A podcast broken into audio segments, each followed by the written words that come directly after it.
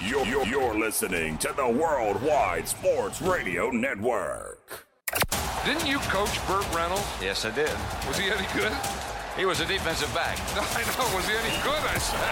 103.9 FM LI News Radio presents The Weekend Crunch with Errol Marks and Speedy Petey. Hello, Long Island, New York, and around the country. This is the Weekend Crunch. I'm your host, Errol Marks, my co-host, Speedy Petey. Remember, can listen to our show every single Saturday from 7 p.m. to 9 p.m. New York Eastern Time only on 103.9, the LI News Radio Network, brought to you by New York Sports Team Magazine and the Worldwide Sports Radio Network. Ladies and gentlemen, I hope you enjoyed the Islander game. Boy, oh boy, it was a great game. I've been dealing with the flu all week. It's been horrible. My girlfriend has the flu. Her mother's in the hospital. She has the flu. It's been horrible. But I'm here, ladies and gentlemen. I was here for the sports loudmouths this week, every single Wednesdays and Thursdays at 7 p.m. Go to our website at worldwidesportsradio.com. Merry Christmas to all the fans out there and a Happy New Year. We're very happy to entertain you for the next two hours after this Islander game. Speedy, what's up? Merry Christmas and happy holidays to all. If you're traveling right now, thank you for listening to us as a, your source of entertainment. If you're cooking, prepping, wrapping gifts, whatever you're doing right now to get ready, Christmas Eve tomorrow, Christmas Day on Monday, thank you for listening to us all holiday weekend and all year long. It's not snowing. It's been a little cold. I like this. And when there's cold and a change of weather, the flu comes out and COVID's coming out and everybody's getting sick. Christmas time might be a sickly Christmas time, but we're happy to be here. We have a great show lined up for you guys a little bit later in the show. And I know you hockey fans are ready for this. Ranger fans know who he is because he was the one that brought a Stanley Cup home to the New York Rangers in 1994. And the Islander fans know who he is because for a little bit of time, general manager, our friend on the show, Neil Smith, will be joining us. It's going to be fun, ladies and gentlemen. Definitely, it's must listen to. MLB Yamamoto signs with the Dodgers for 12 years, $325 million. I am so surprised because I was so sold that he was going to sign with the Yankees. Glasnow goes to the Dodgers. He signs the extension. I did not think they were going to dig deep and pay Yamamoto over $300 million. And this was a good contract, too. 27 million for the next 12 years. He's going to get an average pay, and that's Carlos Rodon money, but he's never pitched in the major leagues. I love the kid. We have Butch Chaffin, United States coach, on the show this past week, and he says he's going to be a stud. But this is crazy. The Dodgers are controlling the offseason. The Brewers will most likely trade Corbin Burnes now, either this offseason or during the season. And I believe Corbin Burnes is on everybody's Christmas list right now. The Mets, definitely, and the mm-hmm. Yankees. Don't be surprised if you hear a lot of stories coming out with the Mets and the Yankees because they're going to be fighting for the great Corbin Burnes. Aaron Rodgers says he is officially not returning this season. He's not retiring either because on the Pat McAfee show, he said that he plans to play past 2024. So he's planning to play at least two years as long as they can protect him and actually give him some sense of offense. You might see Aaron Rodgers for at least two to three years. Could Robert Saleh be fired at the end of the season? There's going to be a lot of questions with Robert Saleh, especially bombing the second half of a season back to back years. It's not good for Rob. Chargers express interest in hiring Jim Harbaugh as the next head coach. Another big name, and we're going to hear a couple of big names this offseason that could be available. Another one, Bill Belichick. Mike Vrabel could be available at the end of the season. So we'll see. Three for all picks of the week. NBA news Mitchell Robinson. Does this ever not stop happening? Robinson is out for the season with an ankle fracture and he just had surgery. He is out for the season. Maybe he comes back in the playoffs if the Knicks move forward into the playoffs, maybe get out of the first round. Ankle injury like this, it's going to be at least three months of rehab. Maybe we see Mitch Robinson sometime in the playoffs, if the Knicks even make the playoffs. They look like they are. The Cavaliers are likely not to trade Donovan Mitchell this season. I still don't believe that. Cavaliers are not playing good basketball right now. They need as much players as they can to build around this team because Donovan Mitchell already said he's not re signing with the Cavaliers. There's a lot that they could lose if they let Donovan Mitchell go to his final year of his contract and not have traded him because then he's not going to be worth anything and he's going to sign with the Knicks anyways in the offseason. So it's not good for the Cavaliers right now. Lakers and Kings interested in Zach LaVine. Zach LaVine, who's a great offensive player, has done nothing defensively. Does this benefit for the Lakers if they add Zach LaVine? No. Does this benefit for Sacramento if they add Zach LaVine? The answer? No. They don't need another shooter on a team that could shoot. It doesn't make sense, but we'll get into it. And Moneyline Mania with Papoose Paulo and Reno. Johnny, let's get into it. This has been the big story ever since Otani signed because everybody wants to know where Yamamoto was going. Last week, Tyler Glasnow was traded to the Dodgers and then they signed him. They gave him an extension. After that, I did not think that the Dodgers were going to go after Yamamoto. Maybe they knew something about Yamamoto not coming to the Dodgers, saying they needed to jump on Tyler Glasnow. ESPN Jeff Passan reports that the Dodgers have signed Yamamoto to a 12 year, $325 million contract. The Dodgers will pay an additional $50.6 million posting fee to his Japanese team, the Orix Buffaloes. Yamamoto will also receive a $50 million signing bonus. Ken Rosenthal reports that Yamamoto's contract will have two different opt outs after the sixth and eighth year of the deal. The Yankees and Mets were reportedly willing to give him $300 million, but would not go any higher than that. Yamamoto's deal is the largest amount of total money given to a pitcher, surpassing Gerrit Cole's contract of $324 million. If I was Gerrit Cole, I wouldn't be happy because this guy has been a Cy Young candidate every single year since he's been a Yankee, except one. Every single year, he was a top five American League pitcher, except one, and that was the Spider Tack year. This is a problem. When you see Otani defer the majority of his money, he's only taking $2 million a year from that contract. And the reason why he's doing that is because of the endorsements, the advertisers that are going to pay him. He's going to make still 50 million a year. He's still making the most money in the majors. New Balance is paying him. He's got a ton of money coming to him. Does he really care if he gets the rest of that $700 million contract after his career? No, because he'll still be in the prime of his life and he'll still be able to spend it. Yamamoto is a fantastic pitcher. I wanted him to go to the Yankees. I think he would have been perfect to the rotation, especially if Gerrit Cole decides to opt out of his contract next year, which he will, especially with Yamamoto getting this kind of contract. Now, Yamamoto is 25 years old, and Gerrit Cole's 33, going to be 34. Gerrit Cole is an elite pitcher still, and he still has at least three more good years, possibly four. He's never had arm problems, elbow, shoulder problems. This guy has been fairly healthy with his throwing arm. Yamamoto, Japanese pitcher, everybody knows the Japanese likes to get these guys on the mound every fourth day, and they throw a lot. Yamamoto throws more than any American League pitcher has done in the last past year. Now, I love Yamamoto. I think he's going to be a fantastic talent in baseball, and I think he's going to fit very, very well in LA with the Dodgers, with Otani. Could you imagine that one two punch when Otani actually steps on the mound again in a year? Otani, Yamamoto. Now, Kershaw will be gone, but Kershaw wants to win another championship, and the Dodgers are trying to give it to him. But they have a tremendous amount of good young pitchers that they didn't trade away when they got Tyler Glass. Now, and they have Tyler Glass now. Buehler too coming back. That's right. Yeah. Think about their rotation in two years from now. Otani, Yamamoto, Tyler Glasnow, Walker Buehler, and then Clayton Kershaw. Could you imagine one of the greatest pitchers of this era? Clayton Kershaw will be their fifth starter in this rotation. How disgusting is that rotation? The middle of their lineup will be Mookie Betts, an MVP candidate every year, Freddie Freeman, and Otani. If you are not upset, I understand there's never going to be a no salary cap. The players' union will never allow it. But baseball is allowing this. And this deferred money, which has been around for a long time. Freddie Freeman has deferred money. He's not going to get all his money until 2050. And then even Mookie Betts has deferred money coming to him all the way till 2045. So they've been doing it for a long time, but never at 68 million a year. It's unbelievable. I love Yamamoto. I think it's going to be fantastic to watch him play in America, but I think he's playing for the wrong team. Yeah, it's weird because I was thinking that with Otani's deferred money, I was thinking they were going to go after more in quantity in order to make sure that they still have enough pitching when they get the depth back. Buehler will come back. We just have to see how he comes back. Back. Now, I think he's a great pitcher. I think he'll be fine, but there's still is always the risk. Glasnow is the same kind of thing. Injury prone guy, great when he's healthy. Now, the Dodgers have always done well at rebirthing a lot of these veteran pitchers that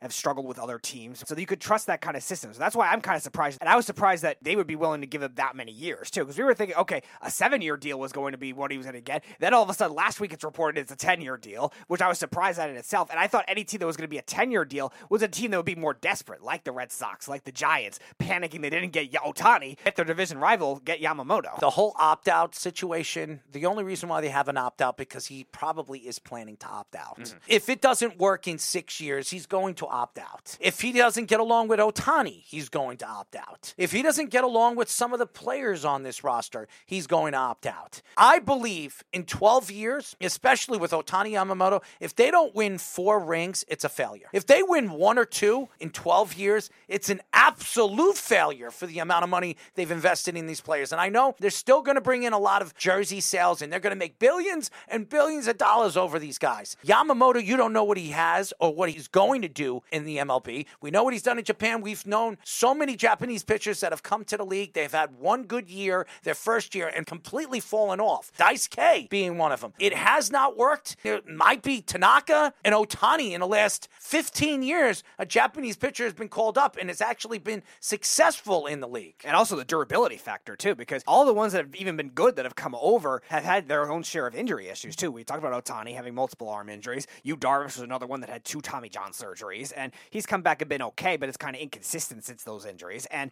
you look at Tanaka, too. He's had more nagging injuries. I don't think he's had any major injuries, but definitely enough where you could say he was still kind of injury prone. And you give a guy that you've never seen step on a mound in the major leagues, in the MLB. By the way, the balls are bigger in the MLB. It's going to take him a while to figure out the grip. He might not be able to throw all his pitches early in his career because he's going to have to figure out how he's going to throw them. So if it works, the Dodgers are brilliant. They have done everything right this offseason, adding two fantastic Japanese pitchers. I call the Otani contract brilliant because of the deferred money and because of the way they were able to spread it out. So now this contract is going to be spread out long term for 12 years for a pitcher that has a lot of risk too because of the rules of the Japanese game. Now, will he be able to adjust to a faster pace with the pitch clock? Now there's a new rule coming out that the pitch clock with Yep. runners on base is going to be shorter now. 18 by- seconds. By a couple seconds. Now he's young. I, I don't think it'll be a big issue for him, but the inconsistency factor of Japanese pitchers could be there, and the injury risk of Japanese pitchers could be there for a guy you're going for 12 years. And that's why I'm surprised they did this kind of move when they had issues last year developing depth when a lot of those guys went down too. And the whole Urias situation, he's not going to pitch again in baseball Yep. probably after a domestic violence thing.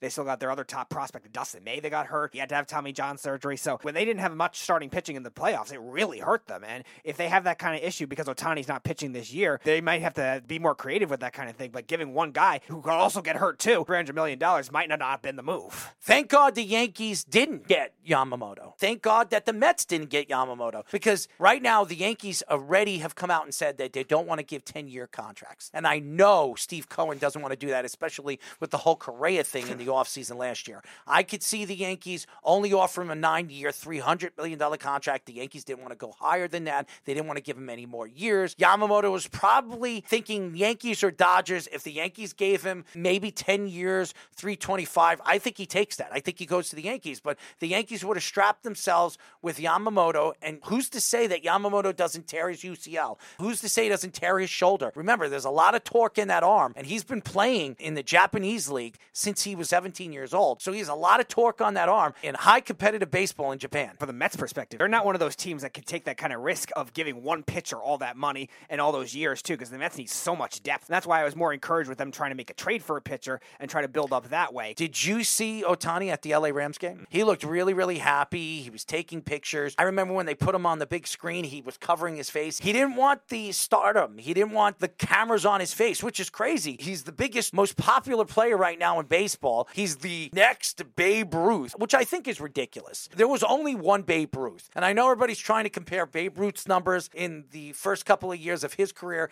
and his numbers. It's a different game. It was a different sport then. You can't compare it. And Otani will never be compared to Babe Ruth. I would never put him in the same comparison of one of the greatest, if not the greatest baseball player to ever play the game. He's going to need at least seven more of these types of years. More than do that. because Babe Ruth did that, especially as a hitter, transcending it from the dead ball era. There were no home runs barely hit in the dead ball era. Then all of a sudden, this guy Babe Ruth comes along, and now everybody's hitting home runs. So the influence on the game still has to be there for at least seven more years. I think more. I think 10 years because he's only played in the league for four out of five years because Mm-hmm. of injury. You're talking about probably 10 years, 14 years of consistency before you could be even compared to Babe Ruth. Babe Ruth was averaging 50 home runs or more every single year, and he was the best player in baseball. Otani, it's back and forth. He hasn't been the best player in baseball for the last five years. He's been the best player in baseball probably two out of the last five years. So he still has to give more before you compare him to arguably the greatest baseball player ever live. The one thing that will he end up doing in a tougher era with these bigger athletes, well, a lot more injuries now. You see him being a two-way player in itself is still going to be very transcendent as it is, and that's why he ended up getting all this money. Now we'll see how it works for the Dodgers in terms of the long term because these are big risks giving out that contract to Yamamoto. A lot of other injury-prone players in that Dodgers system. That's why I'm glad the Mets didn't take that chance because the Mets always had players hurt. That whole Correa situation last year definitely shying Steve Cohen away from giving out that kind of money. And the Yankees, same kind of thing. They have a lot of injury-prone players on this team, likely using Gerrit Cole. They got to invest more in depth. MLB.com, Mark Feinsand reports that the Brewers will likely trade Corbin Burnes either in the offseason or during the season. If the teams were to trade for him in the offseason, Burnes would be open to get qualifying offers, something that wouldn't be available once the season starts. Former MLB catcher Erik Kratz, uh, ex teammate of Burnes, says that it would have to get blown away by a potential extension for him to not enter free agency in 2025. The Yankees, Braves, Blue Jays, Rangers are teams likely to deal for Burnes. Last season, Burnes had a 3.39 ERA, a 1.07 whip, 66 walks, and 200 strikeouts in 194 innings. Pitched in his career, Burnes has a 3.26 ERA, a 1.05 whip, 206 walks, 870 strikeouts in 709 innings pitched. Corbin Burnes is one of the best pitchers that are going to be available in the offseason next year. There's a lot of questions on where he could go if he gets traded this year. I could see the Brewers trading him at the trade deadline because they can get the most out of him if he has a good season. They're not re signing him. He does not want to go back to the Brewers.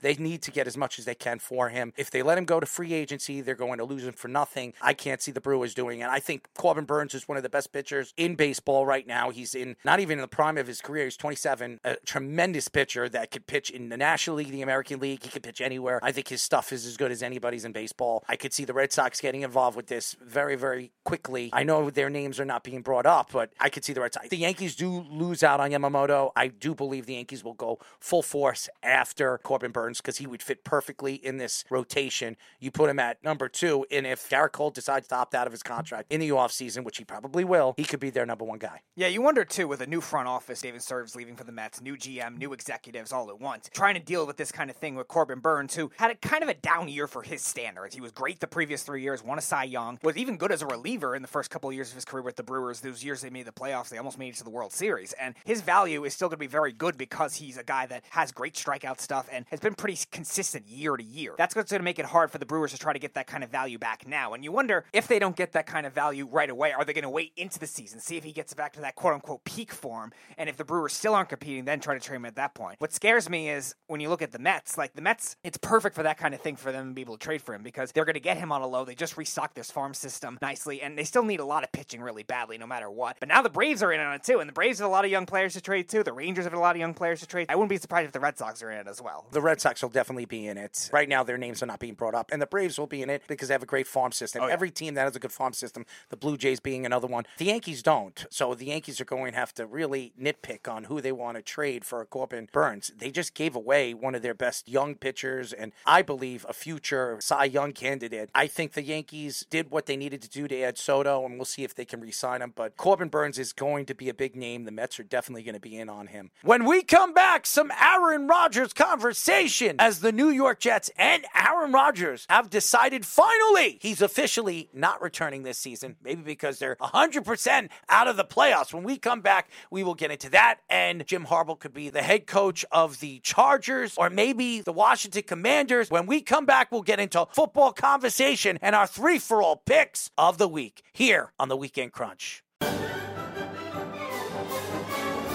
A little home alone, ladies and gentlemen. Merry Christmas and a happy new year. Welcome back. You're listening to the Weekend Crunch. I'm your host, Errol Marks, my co-host, Speedy Petey. Remember, you can listen to our show every single Saturday from 7 p.m. to 9 p.m. New York Eastern Time only on 103.9, the LI News Radio Network, brought to you by New York Sports Team Magazine and the Worldwide Sports Radio Network. Check out the Worldwide Sports Radio website by going to worldwidesportsradio.com. Check out all our shows throughout the week, including the Loudmouth, every single Wednesdays and Thursdays at 7 p.m. All you have to do to check our local listings is go to worldwidesportsradio.com. And if you miss any one of our shows, find a sports loudmouth. You can go to Apple Podcasts, you can go to Spotify, or you can go to our Apple Podcasts and Spotify for the Worldwide Sports Radio Network, where we have five shows right now that airs live throughout our network throughout the week. Find us on Apple Podcasts and Spotify, Worldwide Sports Radio Network. Aaron Rodgers. Finally, the Jets have done something right. Finally, as Aaron Rodgers finally says he's officially not returning this season on the Pat McAfee show. It seems like he makes all the decisions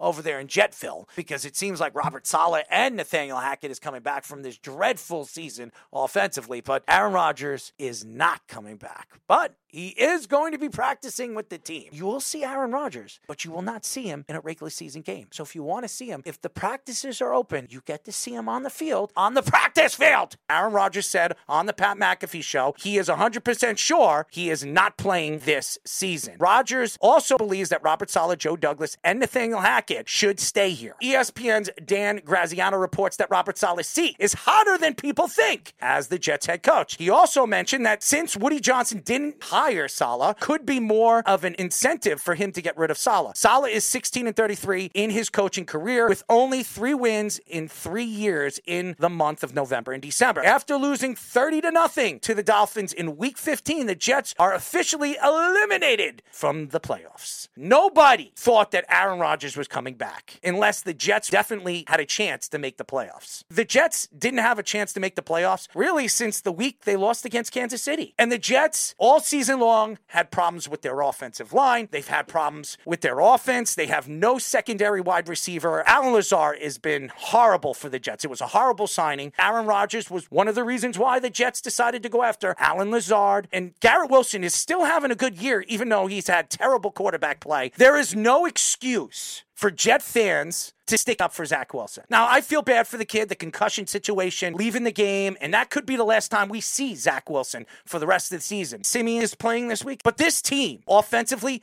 has been one of the worst offenses we've ever seen. This offense is putrid. It's terrible. You can't run the ball anymore. Breece Hall can't touch the ball, and when he does touch the ball, he can't run more than two yards, and usually it's negative yards. They can't throw the ball because if Garrett Wilson isn't double or triple team, you put him in the slot, it doesn't work in the slot. You put him on the outside, it doesn't work on the outside. You have nobody else that can catch the ball. Conklin couldn't catch the ball all season long. He gets one or two catches, and then they lose him in field because nobody can get open. Allen Lazard drops the ball more than a milkman can pick up a milk bottle. He can't catch. Nobody could do anything on this team offensively. And the offensive line, ever since Alijah Vera-Tucker has been out for the season, tearing his Achilles, this team can't do anything right. Mekhi Becton is the worst left tackle in the NFL. For all the years that I have tried to stick up for this kid, knee injury after knee injury, even the first year that he played, he was amongst the league's top left tackles, and they were calling him the big ticket. He's the big lousy ticket now because the Jets are not going to be able to trade him. They might as well ship him to the shipyard. He stinks. There's nobody that will pick up this kid. And if they do, they'll move him to the guard position or he'll be riding the bench because he doesn't belong as a starter in the NFL. The guard positions, Laken Tomlinson is a complete bust. Joe Douglas, another failure at the offensive line. He started off really, really good, but over the last couple of weeks, the guy cannot block a toothbrush. I don't even think he could block those mini matchbox cars. He stinks. Their right tackle position, you're putting Max Mitchell, he's failed over there. He's failed in the guard position. Nobody can block anybody but Tippmann. That's the only player on this offensive line that looks like he could amount to anything as an NFL starter. Dalvin Cook has been putrid. It was a terrible pickup. Everybody thought, oh, wow, this one two punch. I was one of those guys. This one two punch is one of the one two worst punches. They can't do nothing offensively. And what Miami did to them on Sunday was absolutely embarrassing embarrass Robert Saleh. And the fact that you're hearing stories that Mike McDaniels didn't want to put the game out of complete unreaching heights, which we saw him do against the Broncos, because he's so close with Robert Saleh, and he's like, I'm not going to put it up 70, 80 points because he probably could have, because the Jets defense has been on the field 90% of the time all season long. I feel bad for these defensive players. I feel bad for Sauce Gardner. I feel bad for DJ Reed. I feel bad for CJ Mosley. I feel bad for Quinnen Williams. We're trying to find excuses for this defense. I don't blame the defense. If I was the defense, I'd say, let the offense play defense. I don't want to play. I don't want to be on the field. I don't want to waste my time. It's embarrassing. This team is a complete embarrassment. And Robert Saleh, Aaron Rodgers, I don't care what he said on the Pat McAfee show, that he thinks that Robert Saleh, Joe Douglas, and Nathaniel Hackett should keep their job. It's not their fault that he got hurt in the beginning of the season. Let me ask you a question, Aaron. If you didn't get hurt in the first game, do you really think with this offensive line you were going to win anything? Do you really think the way this offensive line has been fighting injury after injury, and this offense has been fighting injury after injury? I love Aaron Rodgers. I think he's still one of the elite quarterbacks in the league. I still believe he can stand in the pocket and make accurate throws, darts to anybody he wants to throw to throughout the league. But this team, there's no way they're winning next year if they don't fix this offensive line. And then Robert Saleh. Robert Saleh, besides looking pretty on the sideline, nice, beautiful beard, shaved head, great shape, showing your muscles, tall, splendid man, standing on the sideline. And I remember you on San Francisco screaming at the referees,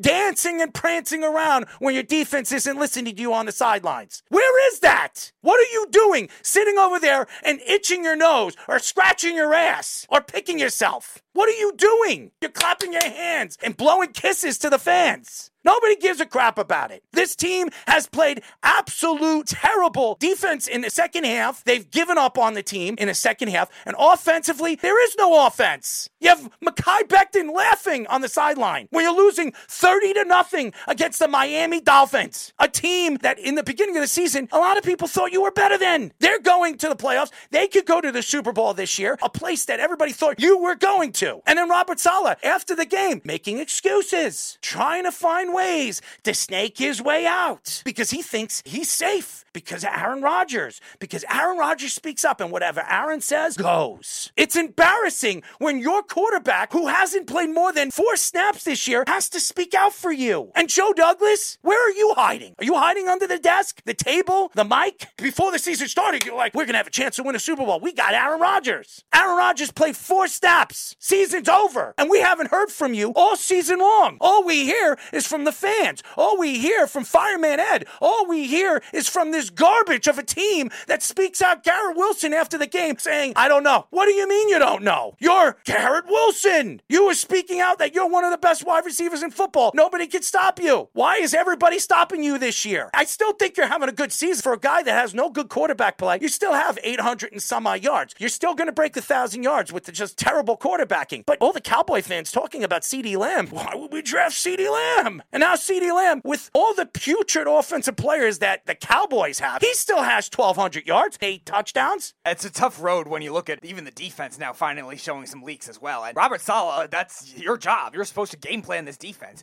especially when the Dolphins have no Tyreek Hill. Why is Sauce Gardner not shadowing Jaylen Waddle at least How 80% open was of the time? Yeah, he was beating DJ Reed a lot on both inside routes, slants, and then the deep ball. Sauce Gardner, he wants to play his side. Yeah, we've seen when the Seahawks did that with Richard Sherman after a couple of years. Good teams, good offenses start to adjust to that kind of thing. And Saleh was actually on that coaching staff, ironically enough. When you don't adjust, it doesn't matter how good your defense is. A good offense should be able to adjust that kind of thing. And the Dolphins were doing that the entire game. The offense speaks for itself. The offensive line was terrible. The wide receivers, Garrett Wilson's the only one that's doing anything, and even he's getting double teamed. Jalen Ramsey, when you have a top corner like him, shut him down. And have no Lamb's getting double teamed. Why is he getting 100 yards every single game? Yep, and that's because you don't have a game plan for that kind of thing. Now, with Aaron Rodgers still there, Nathaniel Hackett will probably come back, but it shows that Nathaniel Hackett is really more of a product of Aaron Rodgers than anything else at this point. And Robert Saleh, if he doesn't start saying the right things, he might be on his way out. The coaching is putrid right now with this team. They have nothing. Ulbrich is probably getting get interviewed in the offseason for a coaching job. I think he's been fantastic as a defensive coordinator. I think he could be very successful in the NFL as a head coach. I think he's done fantastic over the last two years with the Jets defense, bringing this defense together. Yes, he has weapons, but Robert Saleh, for a guy that's a defensive mind, in a second half, where's your team defensively? Defensively. What is happening in the fourth quarter? Why is everybody giving up? Why is the secondary giving up? I understand they're tired, but they look like they don't even want to be on the field because they know the game is over. It's been over since the first quarter. That's when you also see coaching downfalls start to happen too, is when a talented team lacks effort. And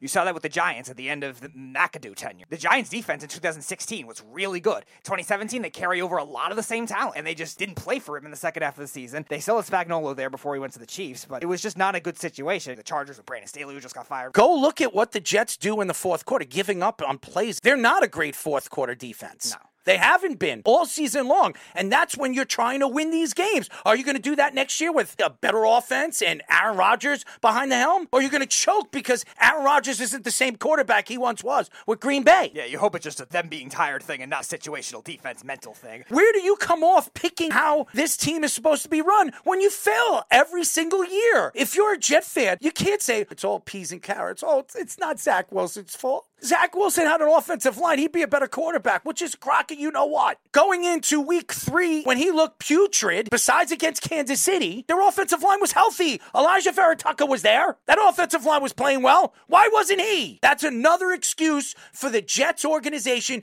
to find a way to keep Zach Wilson next year. He doesn't belong here. He shouldn't be here. This team needs to figure out what their future is at the quarterback position. With Aaron Rodgers coming out and saying he's playing past 2024, so he's playing two years, what are you going to do when he leaves? Everybody keeps attacking Woody Johnson. Woody Johnson spends his money. Why is Woody Johnson to be blamed for this? Woody Johnson didn't hire Robert Saleh. Did Woody Johnson hire Joe Douglas? He did not. It was Chris. Now, I like Joe Douglas. I still think Joe Douglas could make this right. I don't know if Robert Saleh is the right guy. Look at what Mike McDaniels is doing right now in Miami. The Miami Dolphins are fun to watch. The Jets, it's lousy. I don't know what this team's going to be next year. You're going to have Aaron Rodgers running this team in the offseason. They're going to bring back all these Green Bay Packers. You're going to bring Davante Adams. Great season again for the New York Jets as we choke again. There's a big difference between innovative coaches and guys that are just like stubborn in their own ways. I had this problem with the Jets in years past too, where the Jets coaches are very stubborn. Mike LaFleur was like that. He wants to run his offense his way and not adjust very well. And Robert Saleh is starting to get like that on the defensive side of the ball, and that doesn't help for a head coach. Bleacher Reports Jordan Schultz reports the Chargers have expressed interest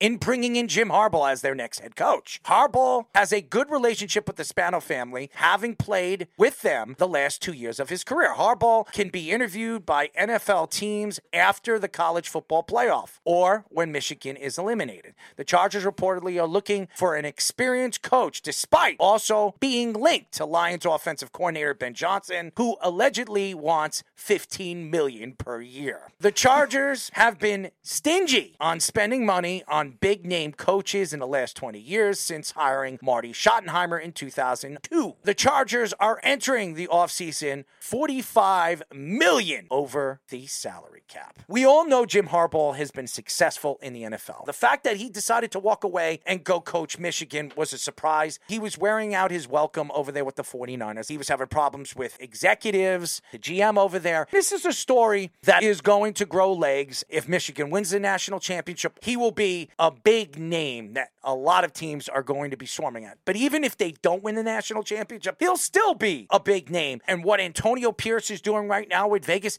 maybe it's enough for a guy like Davis to say, you know what, I want to give Antonio Pierce another year to see if he can push this roster to the next level. Now, Davis likes to go after those big names, aka Jon Gruden. He brought in Josh McDaniels. It hasn't worked out. Jon Gruden did, but all the other stuff that happened, he's now sitting home uh, hoping that he gets a college football job. Jim Harbaugh is going to go to a team that's ready to win now. When he went to the 49ers, even though their record didn't show when he took over that team, they were very talented. They were ready to win. It took him, what, two years to go to a Super Bowl? All he needed to do was help Alex Smith figure out himself as a quarterback in the NFL. He drafted Colin Kaepernick, and he made this team into a championship contending team. They had a core of players they could build around. Mike Singletary couldn't do that. Jim Harbaugh is not going to take a job with a team that is looking to rebuild and it's going to take five to six years to become a Super Bowl contender. The Chargers are a team that's ready to win now. Their secondary is horrible, as they had J.C. Jackson, who they decided to trade back to the New England Patriots. Here, take it. You look at where the Chargers are right now, this team is spending a lot of money on players they drafted. Mike Williams, Justin Herbert. All these guys are great pieces you can build championship teams around. The question is Is Jim Harbaugh the number one coach to the Spanos? Are they fully connected to Jim Harbaugh like these stories are reportedly coming out to believe? Because if Bill Belichick ever becomes available by the New England Patriots, there will be even teams that have coaches right now that will be interested in Bill Belichick. Many factors of the Chargers. The Chargers not wanting to spend for a big name coach. Are they going to finally change their ways with that 20 years later when they've had talented quarterbacks, they've had pretty good rosters? Are they going to change that kind of thing? Because whether it's Bill Belichick or whether it is Jim Harbaugh or even whether it's Ben Johnson, the young guy that wants a lot of money. 15 million? They're going to have to spend either way. So either way, if you want to get that kind of guy in the coach, rather than having to settle for all these coaches you have to settle for, going back to Brandon Staley, Mike McCoy, Norv Turner, average coaches, are they going to change? Are the Spanos is not going to be cheap? They're finally not being cheap with players. They were cheap with players for years. Now they're finally giving Mike Williams a big contract. They gave J.C. Jackson a big one that didn't work. Joey Bosa they paid. They paid Derwin James. They paid Justin Herbert. Are they finally going to do that with a coach now? Because you're going to have to do that either way. They never wanted to pay LaDainian Tomlinson, and that's Right. why he went to the Jets. Vincent Jackson went to the Buccaneers. A lot of their offensive linemen left on that 2007 Chargers team that went to the AFC Championship game. A lot of their defensive players, Shawne Merriman, who we interviewed, went to the Buffalo Bills after the Chargers. Like he was Yep. a great player. Also, Jim Harbaugh is going to a veteran team. Is him himself going to be able to change his way? Because I think a lot of the fallout with the 49ers is with the veteran players. Now he goes to coach college. He does a very good job with player relationships with Michigan. Now with the Chargers salary cap situation, maybe they try to go younger. Maybe they get rid of some of those uh, defensive players. Maybe try to get younger on defense. Are they going to be willing to do that and trade away a lot of that talent? Another question.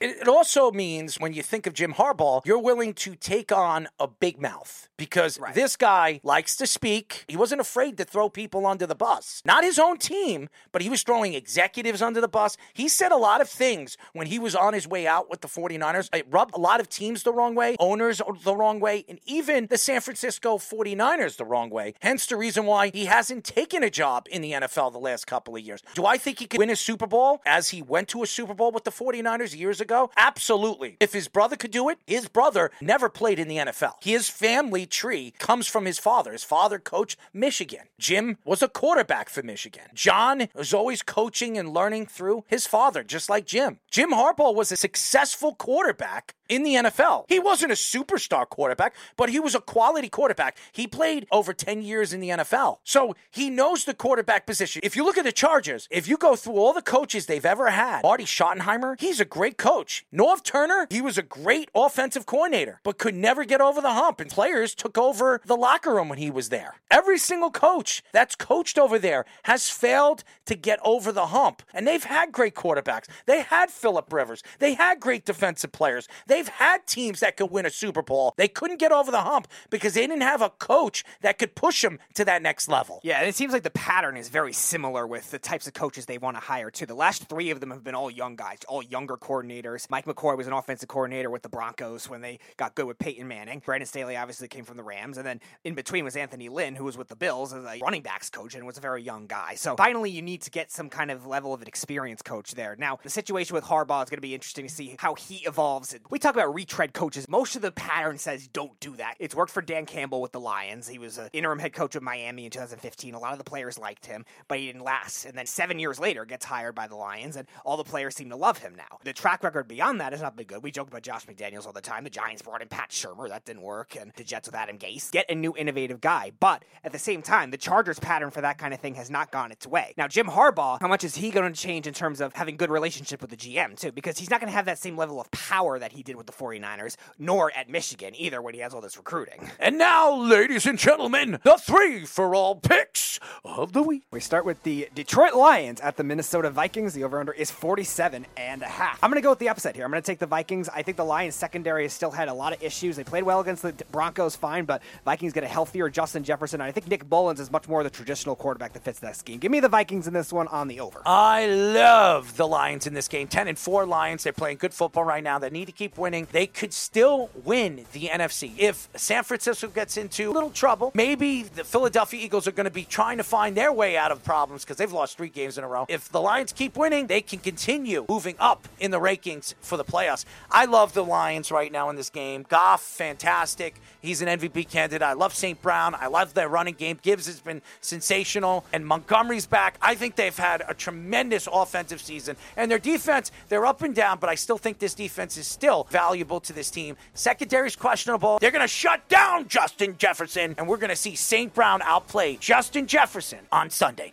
Give me the Lions on the money line. I hope everybody loves this enthusiasm tonight. Yes, I am sick, but I'm giving you enthusiasm. Yes, indeed. The Dallas Cowboys and the Miami Dolphins, 50 and a half the over under. This is going to be an interesting game. Two teams that have very potent offenses, number one and number two offenses in the NFL right now. I'm going to take Miami, though, because their defense, since Jalen Ramsey has come back, has played much better. The Cowboys, outside of CeeDee Lamb, still trying to find that second option. I like Jake Ferguson. I think he plays well in this game, but the rest of their team's been kind of up and down. And Miami, without Tyreek Hill, still put up 30 on the Jets. So give me Miami. It'll be a close game on the over. I'm going to go with Miami because they're the home team. Tyreek Hill is going to be back. I think the Cowboys are going to have problems stopping Waddle and Tyreek Hill. Give me the Miami Dolphins on the money line. All right, Monday Night Football, the Baltimore Ravens and the San Francisco 49ers, 47 and a half the over-under. Two phenomenal defenses, two of the best middle of the field defenses. I'm going to take the Ravens, though, for two reasons. One of which is the Niners' offensive line has had trouble on the interior at certain points. The Ravens have a great interior rush,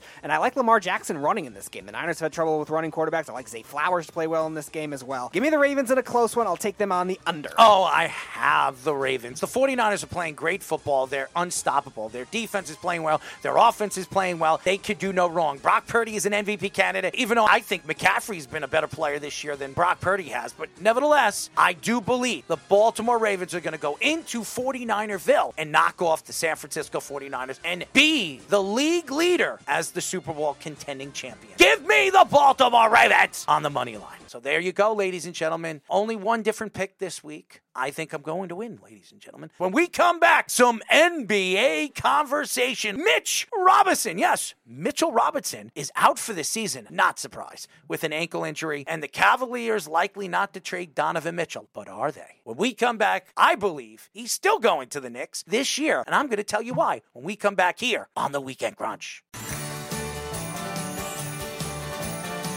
Merry Christmas and a Happy New Year! Merry Christmas! Merry Christmas, ladies and gentlemen! You're listening to the Weekend Crunch. I'm your host, Errol Marks, my co-host, Speedy. Petey. Remember, you can listen to our show every single Saturday from 7 p.m. to 9 p.m. New York Eastern Time only on 103.9, the LI News Radio Network, brought to you by New York Sports Scene Magazine and the Worldwide Sports Radio Network. Check out the Worldwide Sports Radio website by going to worldwidesportsradio.com. Check out all our shows throughout the week, including The Loudmouth, every single Wednesdays and Thursdays at 7 p.m. All you have to do to tune in and listen to our shows and all our local listings is go to worldwidesportsradio.com. Mitchie, Richie, Richie, oh my God, money, money, and Kasplat. As the New York Knicks overpaid Mitch Robinson because the guy never steps on the court. When he does play, he actually plays good basketball. But now, Mitch Robinson is out for the season. This is not a good sign for the New York Knicks because we've been hearing that the Knicks would be interested in a big man at the deadline, and now they have to really be interested in a big man at the deadline because they lose Mitch. And now they have Jericho Sims, who I don't think is much of a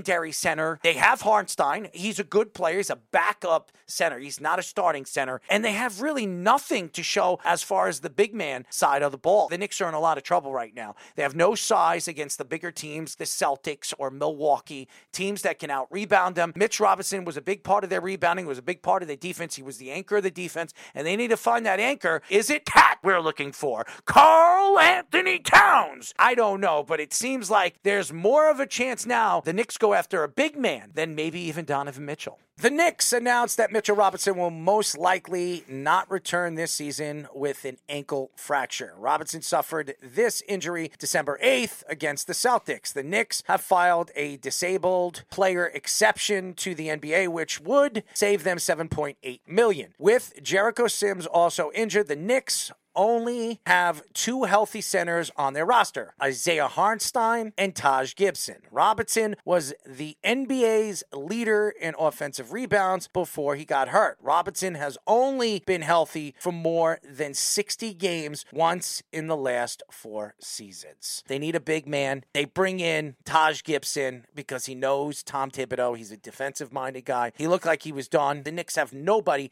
to fill in that spot. Jericho Sims is not the answer for the Knicks. It's not a game changer. Bringing in Taj Gibson is not a game changer. Having Isaiah Hartenstein as your number one guy is not a game changer. They need a game changer at their five. They don't have one. There is nobody right now that is available off of waivers or coming out of retirement right now that is any good, except maybe Shaquille O'Neal if he wants to come back. They have nothing at that five. Now, they can play small. It's not something like Tom Thibodeau likes to do. Tom Thibodeau likes to play the old fashioned type of NBA defense, likes to have a five that could block, not much of a scorer, could rebound offensively, defensively, do all the dirty things down low. They don't have that guy anymore. And I like Hartenstein. He's a good player. He's not a great player. And the Knicks don't have enough size at the other positions to lose that. Jalen Brunson's one of the smaller point guards in the league. RJ Barrett, if you want to put him as your two or your three, if you move him as your three and you have Grimes, Grimes is small at his size. So you're not getting anything from your two. You're not getting much of any offense at your five. So what are you getting at at your one, your three, and your four? It's really three player size at this point. That's not going to help you win. You need size in the NBA, especially in the playoffs. You need size to play against Miami, the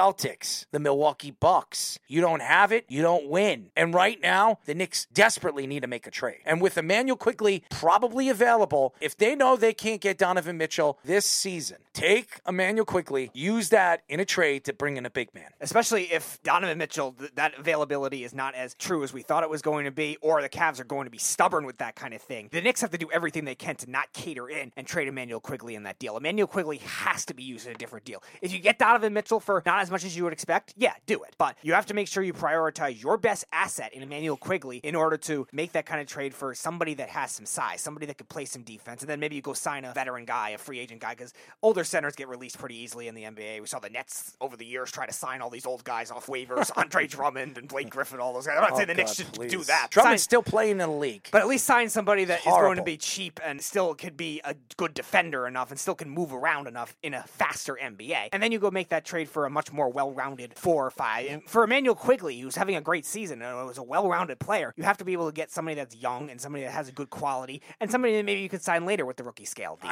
Do you remember Andre Drummond when he was one of the top five centers in the league Oh, yeah. and everybody wanted him? He got that big contract from Detroit. How he just fell off. Drummond was one of the best rebounders in the league, one of the best blockers in the league. He was good in the paint. It's amazing how guys just fall off. Look at Carmelo Anthony. We've always wondered what Carmelo Anthony was going to be if he ever played with LeBron James. Right. He goes to the Lakers. Carmelo Anthony, when he went to the Lakers, he was sold. He was still good enough to achieve something. And I remember when he went to the Rockets, when he went to the Lakers and played with LeBron James, I thought it was for sure a championship contending team. These guys wanted to play together. They had all these older veteran players playing with one another that know each other, that are boys. It never worked. Yeah, I think LeBron got hurt in the middle of that year. It doesn't matter. It would have still never worked. Carmelo Anthony fell off. When he fell off, he fell off quick. Look at Thompson. This guy was one of the top 12 players in the league, half of the Splash Brothers. Tears his ACL, then he tears his Achilles. He comes back. He's not the same player. Bleacher Report NBA insider Chris Haynes reports that the Kings and the Lakers have been monitoring potential Zach LaVine trade. The 76ers have reportedly also expressed interest in him and also OG Anunoby. The Athletic reports the Lakers are the perceived favorite to trade for LaVine, but they would have to wait until mid January due to the rookie contract restrictions of Austin Reaves and Hachimura. The Lakers would reportedly prefer to trade for DeMar DeRozan over Zach LaVine. Both have max contracts. LaVine is very close with De'Aaron Fox, both clients of Rich Paul. The Kings also said young star Keegan Murray is untouchable. LaVine is averaging 21 points per game, four rebounds per game, 3.4 assists per game. Zach LaVine is not the same player he was a couple of years ago. He's a good offensive player. He's not a two-way player. I could see why the Lakers would rather DeMar DeRozan. He could put up numbers. He could play defense, something Zach LaVine can't. I could see why the Lakers want DeMar DeRozan. I could see why Zach LaVine wants to play for the Lakers. He grew up a Laker fan. He loved Kobe Bryant. But when you look at the position that the Lakers are in, I don't know if they're going to trade away a guy like Reaves for a guy like Zach LaVine. Now, Reaves, the rookie contracts with Austin Reaves, they have to wait, but are they willing to trade Austin Reaves? Austin Reaves could be a Zach LaVine prototype type of player in two or three years. Why would they give up a young guy that they have control over, who, by the way, doesn't speak, goes out there and plays the game? It doesn't make sense. Now, if they can get Zach LaVine for something smaller, maybe a first round draft pick, unprotected first round draft pick, maybe that'll seal the deal. But Donovan doesn't want him there. And the team doesn't want him there anymore because he doesn't want to be there. And Chicago's not a good team. You look at De'Aaron Fox, and you've heard stories that LaVine is a very good friend of De'Aaron Fox. Who cares? What are these teams offering? What does the Chicago Bulls want? And how does this benefit the Lakers if they get Zach LaVine? Yeah, the Kings, I don't think have a shot at all. I don't really think it makes a lot of sense. They don't need scoring like that. They have enough three point shooting. They were the number one offense in the NBA, number one in three point percentage last year. Malik Monk was good for them. Kevin Huerter was good for them. And obviously, De'Aaron Fox was great for them in the playoffs before he got hurt. They need more interior. They need more defense and size. I think the Lakers, on paper, it's not bad. I don't know why they would trade Reed. Like I was saying with Immanuel Quickley, in college, a really good shooter, but was not a well rounded player. He's actually become a more well rounded player in the NBA. Ball handling, he's played better defense, good free throw shooter, not just the three point shooter. And Hachimura has become a much more well rounded player, too. I think the Lakers are being smart and trying to wait it out, wait for the turmoil to keep going with the Bulls and Zach LaVine. If somebody else trades for him, somebody else trades for him. That's why Philly, I think, still makes sense for them because Philly's looking for that desperate thing, that other superstar to play with Embiid, keep him there. Tyrese Maxey's played phenomenal this year. They won't have to trade Maxey for him. No, absolutely not. Maybe they, if the Bulls want to take on some of those big contracts from the Sixers, they might be able to get more draft picks out of it. So I still think that scenario still makes the most sense. And Daryl Morey loves to do these kinds of things. But I think the Bulls are going to be screwed either way because I don't think any team's going to take on LaVine right now. Philadelphia has a lot of pieces they can Yeah, move, they do. uh, especially getting it from the LA Clippers. So they can move pieces to get a guy like Zach LaVine. I just don't know if he's a fit. Zach LaVine doesn't play defense. He's out there to score. He shoots, he tries to do these super dunks. That doesn't sell to what the 76ers are trying to do. And they're trying to compete with those teams ahead of them right now. Milwaukee right now that's starting to play good basketball. Everything's starting to work out with Damian Lillard. And we know what the Celtics are. The Celtics are talented. Starting five, they're as good as anybody in the NBA, especially in the Eastern Conference. Their bench, that's been the problem, but not a big problem because they're still one of the top teams in the NBA. And they could still produce the points when they need to, and they could play defense just as good as anybody. You look at the Zach LaVine situation, I don't know where he fits. He doesn't want to play for the Knicks, and the Knicks have already come out and said they're not interested anymore in him. So I think we all know who the Knicks are trying to go after. And Donovan Mitchell already came out and said that if he doesn't get traded to the Knicks, he'll wait and he'll go to the Knicks anyways. So I do believe that even though Cleveland has said that they're not trading Donovan, one way or another, he will push his way to the Knicks this year or next or the offseason. He will be a New York Knick next year. Who So would you do it- rather, Donovan Mitchell or Zach LaVine? Donovan I mean, it's not even an argument. Yeah. Donovan Mitchell is so much better of a player than Zach LaVine. And Zach LaVine, if he actually played somewhat defense. Now, Donovan Mitchell's not a great defensive player. He could play defense. Right. He's also undersized. Zach LaVine is not undersized. Six five. he Right. could play the two, he could play the three, and he's very athletic. The problem with Zach LaVine, he has a big mouth. Donovan Mitchell, he has come out and said that he wants to be a Knick for the last couple of years. He went to Cleveland, he put a smile on his face, and he's still playing for Cleveland and not saying really much of anything. But he, everybody knows where he wants to be. He hangs out at Knick games. He hangs out at Madison Square Garden in the offseason. He hangs out in New York. He goes to Met games. He goes to Yankee games. Hanging out with Jalen Brunson. He's all over the place because that's where he's from. So everybody believes that that's where Donovan Mitchell is going no matter what. Cleveland, they hold the keys for Donovan Mitchell. Donovan Mitchell knows that. So Donovan Mitchell will sit back until they have no reason to keep him.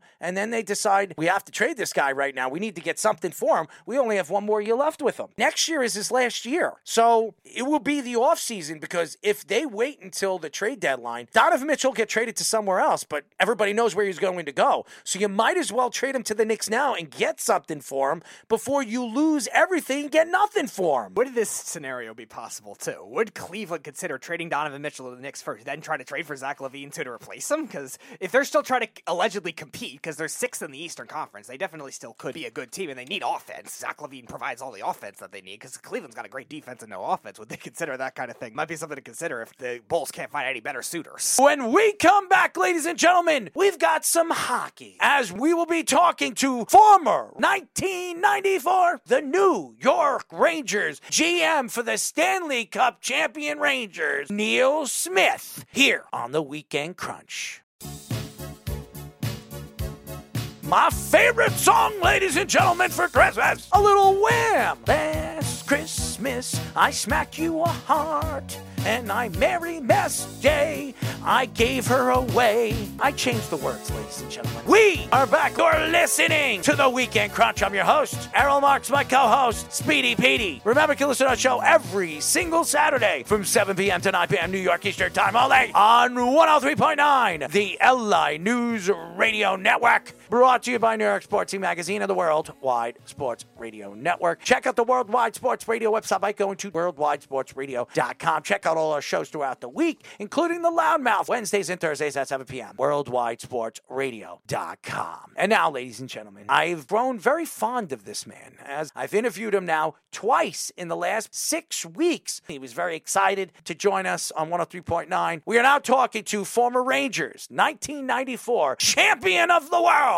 former general manager of the New York Rangers, Neil Smith. Neil, what's up, man? Nice to be on again and back down in South Carolina. I was just in New York for four weeks and 12 and a half hours and back down here. Maybe you can help Carolina out with their goaltending problems. I don't think I can do that. this has been going on a long, long time. I think Rod Brind'Amour is one of the better coaches in the NHL, but it's been a long time, and this team still has not played in a Stanley Cup Finals. They have so much talent, and it's surprising the goaltending woes that they've had over the last couple of years has been detriment for them to actually get over the hump and get to that Stanley Cup. I thought when they brought Freddie Andersen in from Toronto, maybe they had found something that Toronto had just let go. And for a year, I think that first year he was pretty good. I don't know that he's a Stanley Cup caliber goaltender. Backed him up this year with Antti Raanta, and Antti Raanta just couldn't do it. His numbers were horrible. So now they're in a bad situation of trying to figure out what to do now that both their guys are down. One's down in the minors and one's down with an injury. It seems like the Carolina woes continue. But I want to get into the Rangers right now. They are one of the better teams in the NHL. I did believe Peter Laviolette was going to change everything for them. The style is more upbeat. Like what they're doing on the offensive side of the puck, the defensive side of the puck. Their defense is one of the best in the league. When you talk about Peter Laviolette, what sells you Peter Laviolette? I think all the experience that he's had, the fact that everywhere that he's gone, he might not have won a Stanley Cup everywhere. He won one in Carolina, but he's taken teams to the final. He's gotten teams, especially in the early years or the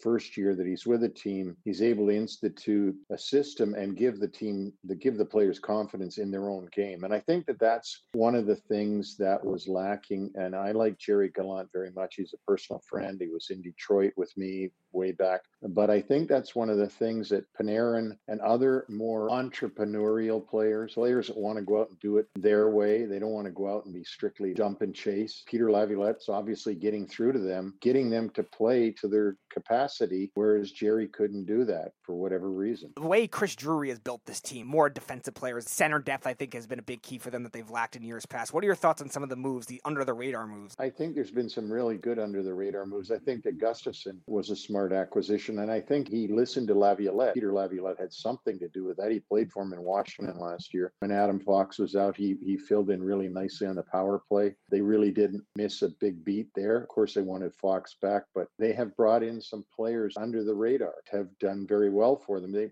they're complementary players. They're not necessarily the big cogs. Last year, I was not in favor. Personally, I didn't think that bringing in Tarasenko and Patrick Kane was the right thing to do. I told my Ranger buddies this uh, that are already planning the parade route. I just said I wouldn't do it. Well, what do you mean you wouldn't do it? Patrick Kane are getting him for nothing. I said, it doesn't matter if they're getting him for nothing. It's not the right time to add a player like that. I think that they're doing it better this year. I think everything this year is, is a little bit better, except maybe Shesterkin isn't quite back to the way he was two years ago. And that's a little bit scary because they depend so much on him. We are talking to former Rangers and Islanders general manager Neil Smith. The problem with the Rangers over the last couple of years was faceoffs. They have been one of the worst faceoff teams in the NHL. And to Gerry, it didn't work out. And then you bring in Peter Laviolette, you bring in Michael Peca. Michael Peca has changed everything. Michael Peca was one of the best faceoff guys the years that he was on Buffalo. When he played for the Islanders, he was fantastic. Changed the way you would play the center position as a faceoff guy. What are your thoughts of the addition of Michael Peca to the Peter Laviolette coaching staff? You talked about flying under the radar. Michael Peca might fly under the radar himself. White guy, he's not out there in the spotlight. Anybody would have liked to have Michael Peca when he was a player. The way he played, every general manager wanted more of those kind of guys. Something's clicked. Now, Trocheck has been terrific mm-hmm. in the faceoff circle. Is that just Trocheck? Is that Peca helping him with things? More confidence. Michael Peca helping these guys, and these guys having confidence in themselves and playing up to their potential. Handling the the New York media and the pressure from a lot of those fans? What was it like for you? It was different than now because there was no social media. I'm not saying that's better or worse because everything that was said about you on WFAN and in the press and, and other places heard it all and saw it all. At times, that wasn't very much fun to go through that. So you really didn't listen to FAN, you didn't read the newspapers, and you sort of just went and did what you had to do. The pressure is something that you put on yourself. The 50 year thing, when I got to Rangers in 89, 50th year without the Stanley Cup, right away, you know, you knew that this is what you got to do here find a way to win the Stanley Cup because that's all they want. They don't care about anything else. They didn't care if the team imploded after that year, just as long as you won the Stanley Cup because just give us that and we can all die. To deliver that was extra special. To think that you walked in in 89 and they seemed a million light years away from the Stanley Cup after being knocked out four straight by Pittsburgh and Bergeron had been fired and Phil was behind the bench and all the shenanigans that were going on. And that five years later, they're winning the Stanley Cup in Madison Square Garden. And this wasn't an era like now. Like this is an era right now of quick turnaround. I didn't see Vancouver being this good. Bad last year, and I thought, well, they'll be a little bit better maybe. Last year, I didn't see the Devils being as good as they were. Mm. And now this year, I didn't see the Devils flubbing around the way they're flubbing around. And maybe they're on the brink of a non playoff year. Philadelphia, mm. all of a sudden, being a playoff team. Detroit, it wasn't like that in the 90s. Teams didn't turn it around in a year. It was a slow build. Today, maybe because of the young players, because of the salary cap, because of the maturation process of the young players over a summer, things really do turn around pretty quickly. Now, they don't turn around from San Jose this year to the Rangers next year. They don't turn around from Chicago Blackhawks to the Boston Bruins next year. there could be a team like Detroit that suddenly next year just shocks us with how good they are like the way Vancouver is shocking me this year. You know what's shocking me right now? The Islanders were one of the worst offensive teams in the league. They were not scoring goals. I was wondering what's going on with Mathew Barzal if he's going to figure it out. Bo Horvat was not scoring. Anders Lee had one goal at the time, and now all of a sudden they put him with Bo Horvat, they put him with Mathew Barzal, and it's a different offense. What are your thoughts to the growth of this team in the, the last two weeks offensively? They went from one of the worst to now one of the better power plays in the league and one of the better offenses in the last couple of weeks. I'm at every game, every mm-hmm. home game, and I watch all their road games. They've got way more confidence right now than they had three weeks ago. The game that they beat Columbus at UBS Arena, seven to three, they were being booed at one point before they scored their third goal. Columbus was all over them. The Islanders got a break and they scored, on like the first shot after that.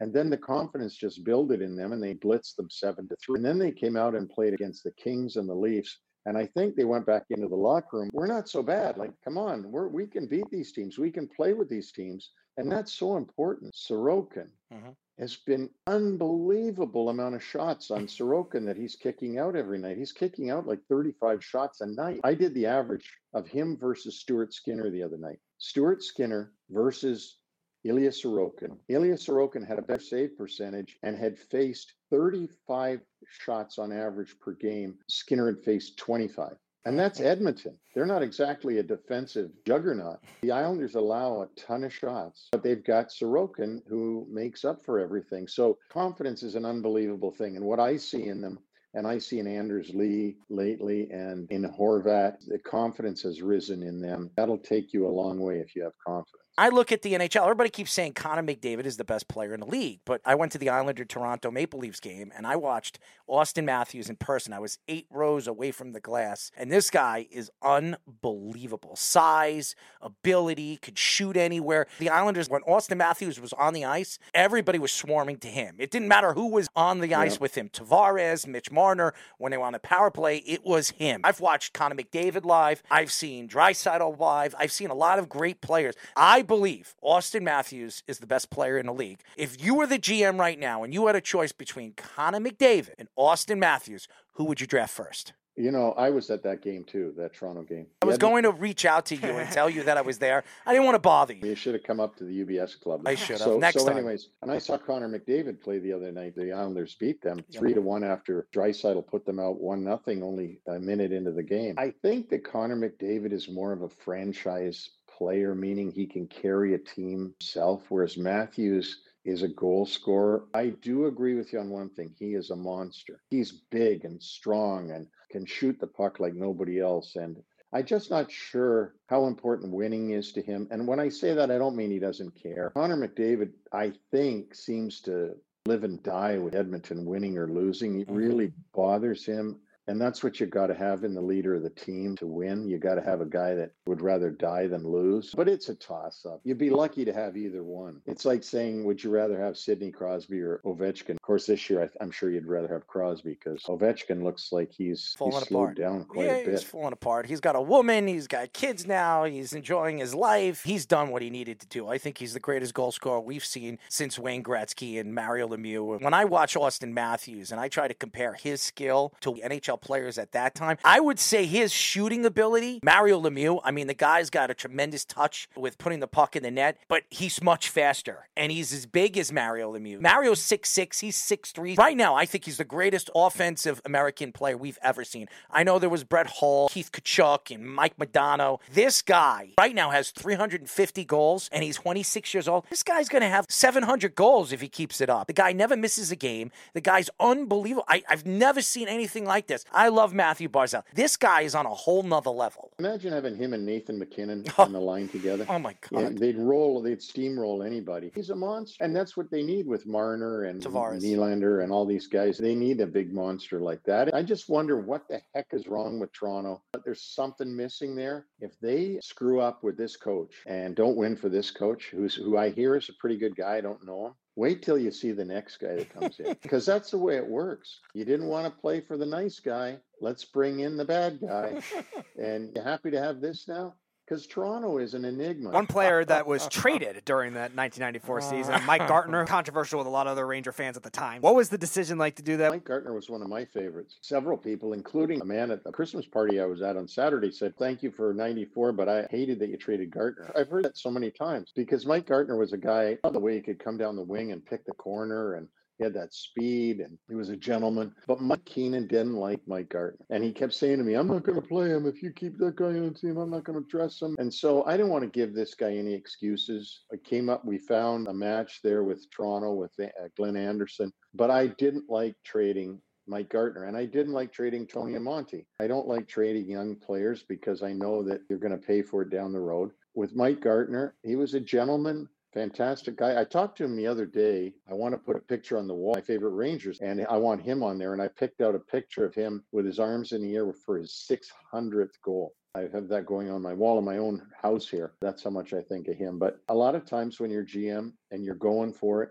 you've got to do things that maybe you don't even like. You got to do what you got to do to get to try to get to where you're going. Because if you think that you've got a chance to win the cup, you owe it to everybody to do whatever you can to do it. We are talking to former Rangers and Islanders general manager Neil Smith. In 93 94, when you guys won the Stanley Cup, Sergei Zubov led the team with 89 points. Not Brian Leetch. Adam Graves had 52 goals, and Mark Messier guaranteed the win, and he scores the three goals against the Devils. And then Matteau, Matteau, we know the whole thing. Sergei Zubov. He was a sensational player. I watched him grow with the Rangers. What type of player was he on and off the ice? There was no no problems with him off the ice at all. We used to say ice water in his veins because he could hold on to the puck and hold on to the puck and he knew just when to dish. What happened though was in the summer of 95, there was a subcommittee put together on interference in the league and holding up players. And the rule was going to come in, and I was on the committee. You couldn't hold up a forechecker. So your defense partner couldn't come over and interfere with the forechecker so that you wouldn't kill the defenseman in the boards. Colin Campbell and I, Coley was like, Sergey's already scared. Like, can you imagine if these guys start running them? We're like, oh crap, what are we going to do? We needed a guy like Ulf Samuelsson. And, and Ulf Samuelsson, to be fair, was really good for us. And we had Brian Leetch. Not like you need two, Zubov and Leetch, although they were fantastic. And then we got a Hall of Famer in Luc Robitaille. Now, it didn't work out for Luc in New York. You probably have the places he played, which is LA, Pittsburgh, and New York. New York was his least Hall of Fame destination, but still a Hall of Famer, a great player. And so we got those two guys for Nedved and Zubov. I like Sergei. I called him when he was put into the Hockey Hall of Fame. We had a great conversation. I said, I'm so proud of drafting you. I met him when he was 18 when uh-huh. I went over there. Couldn't speak a word of English. Played for Red Army. Malakhov. He was his defense partner on mm-hmm. Red Army. And I think that people miss Zubov because they were so taken by Malakhov because he was big and could skate like the wind and had all the skills. And you missed Zubov. But we had a scout, Christian Rockstrom, that told us to take Zubov in the fifth round, and we took him, and the rest is history. So a great player. Pittsburgh didn't like him very much. Remember, they got rid of him in a year. I couldn't believe that. They kept Peter Nedved. I like Peter Nedved. He had a pretty good career with the Rangers. And even when he left the Rangers, he was pretty good. People over the years, they'll look at players and they're like, he's not a big name or he didn't stand out because he wasn't the star of the team. But a lot of these guys, when they became free agents, they went somewhere else. They were successful. I feel bad for people like Sergei Zubov because people forget how great Sergei Zubov was because you're the one who drafted him. I loved Sergei Zubov because he added speed. He was a tough guy, too. He would play injured, he would go out there mm-hmm. and he would give his body up all the time. And he was as good offensively as any of the defensive players in the league, but he was shined because Brian Leetch was on the team. As good as Sergei Zubov was, the great Brian Leetch was on the team. So that was the difference. And you had both of those guys. So it was an amazing time for the New York Rangers. I couldn't stand them after they won the Stanley Cup because you traded away my guy, Johnny Van B. He never won the Stanley Cup in 96. That was special just watching him the year of the rat when they went all the way to the Stanley Cup finals. Yeah. Patrick Roy just made me sick to my stomach. I met Patrick Roy years after at a draft. Scotty Bowman was there. I went up to Patrick. I said, Pat, I got a couple of questions. What do you think about Kelly Hrudey? He walked away from me. I met Kelly Hrudey years and years ago too, and another nice guy. Patrick, I did see him again, and I said, I told him I was kidding with him. And he's like, Yeah, I know you were kidding with me. I wanted you to know what I felt about him in his deep Canadian accent. It was really, really funny. I'll tell you another story. I was in Vancouver years ago for the draft when Craig Berube won the Stanley Cup with St. Louis. The first time I met Wayne Gretzky, he was delivering the jersey to, I forget who they drafted in the first round, Edmonton. So after the kid that they drafted were in the elevator to go downstairs to do the, all the press conversation, I jumped into the elevator. I didn't know it was Wayne Gretzky. We're going down to the bottom floor. I had a stomach ache. I don't know what I ate the night before. I let go. Nobody could. It was one of those silent but deadly droplets. Yeah. He looked up. My head was turned, and I looked down. He's looking at the kid Edmonton just drafted. He started pointing to me, and then Wayne turned around and he looked at me and says, "Are you serious?" And I said, "Sorry, Mr. Gretzky. I was trying to get down to the bottom floor.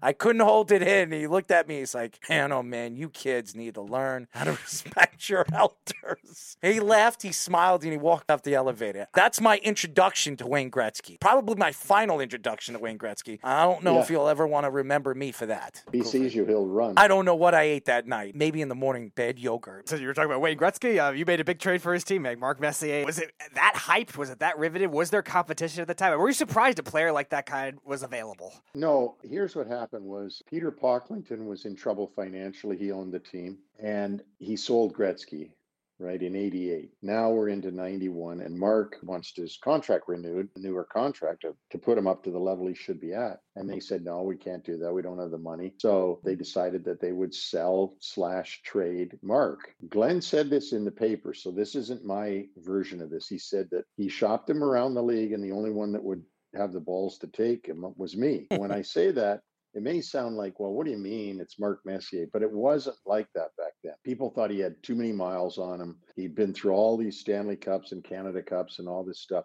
And if Sather's trading him, something's wrong with him. And Walt MacPeek from the Newark Star Ledger actually blasted me for that trade, saying, Here we go again. This is like Marcel Dionne and all these others the Rangers always bring in. I was the only suitor at the time, and was obvious that we had to do this because I wanted to get the culture of the team turned around to a winning culture. And I knew that Mark and others that you bring in can do that because they're used to winning. They're not used to losing. And that's where it went from, was from there. And it made a big splash, of course, in New York at the time and ended up working out better than anybody could have ever dreamed of. A lot of fans were wondering what was it with you and Mike Keenan. There were some people saying that you and Mike Keenan did not get along, you didn't like each other. Mike Keenan didn't really like a lot of people in Chicago when he was there, and hence the reason why he didn't stay there that long. What are your thoughts now, and what were your thoughts then after the fact you won the Stanley Cup with Mike Keenan? First of all, we wouldn't have won the Stanley Cup if we didn't have Mike Keenan. We wouldn't have won the Stanley Cup if we didn't have Glenn Healy. Everybody that was there, we needed them. Anybody that's worked with Mike or played for Mike or been in a role with Mike knows that Mike is a difficult person to deal with. He's an insubordinate guy. He respects no authority. He loves to deal in chaos. Within a chaotic environment, is what I'm saying. He creates a chaotic environment. All the rest of us normal people are like, I hate this. I don't like this chaos going on all the time. I mean, remember that administration we just had a few years ago that was chaos mm-hmm. totally for mm-hmm. four years? That was the Mike Keenan of politics. I could get along with Mike now. I've done TV with him, but Mike's an asshole. Like that's the way that it is. Like I'm not. I don't think you'll find somebody that will categorize me in that category. I just don't. That's not the way I'm built. He is built to be that. I don't do well with that. So, did I like him? No. Did I wish he would leave? Yes. Was I happy when he left? I was thrilled. but if he had stayed, he would have destroyed the whole place. It was that bad. So, if you had Brendan Shanahan on here, you had Wayne Gretzky on here, you had Brett Hull on here, they'll all say the same thing. I mean, these are all Hall of Famers that will say this about him that they couldn't stand him. He's a very difficult guy. I mean, Brian Leetch, a guy that I really respect, he's just a tough guy to like. That's about the mildest I can be. Why don't you tell the fans a little bit about your podcast that's going to be coming out soon? I'm excited about it. I haven't been this excited about anything since I was with the Rangers, but Vic Morin from ESPN Production, 35 years there, and I are doing a podcast starting in late January called Wraparound, play on the word hockey word wraparound, but also wrapping around the league and talking about everything that's going on currently in the league and going back to things that we've seen over 40 years happen in the league before because you can relate almost everything that happens today to something that's happened in the past that you that you saw whether it's poor guy adam johnson in in england that you know had that happen to him or whether it's Corey Perry with his off ice problems or a coach being fired. The guy in Edmonton gets fired, I think, was doing a good job there, but fire him anyway, and other things that go on in the league. Now, the other thing is, Errol, is that I have a Rolodex, as you can imagine, 100%. of people that will come on and talk to me. I can't imagine anybody saying to me, no, I don't want to do that because I've done this for everybody else. And Vic has the same relationships with everybody he's run into over the years. People like Messier, he's got a relationship with him because he was at ESPN with when Mess was doing the analysis. So we're really looking forward to blending today with yesterday, knowing that you've got to be old to be able to know about yesterday. That's the good part about being older and the bad part about being older. You can relate everything. You know, we were talking about Butch Goring, what a great was for the Islanders, and Boy, when he. Torrey made that trade, and then he ends up winning the Conn Smythe Trophy, and just that you, I can remember Butch Goring playing like it was yesterday. It's going to be a lot of fun to be able to do that, and I don't think there's a lot of ex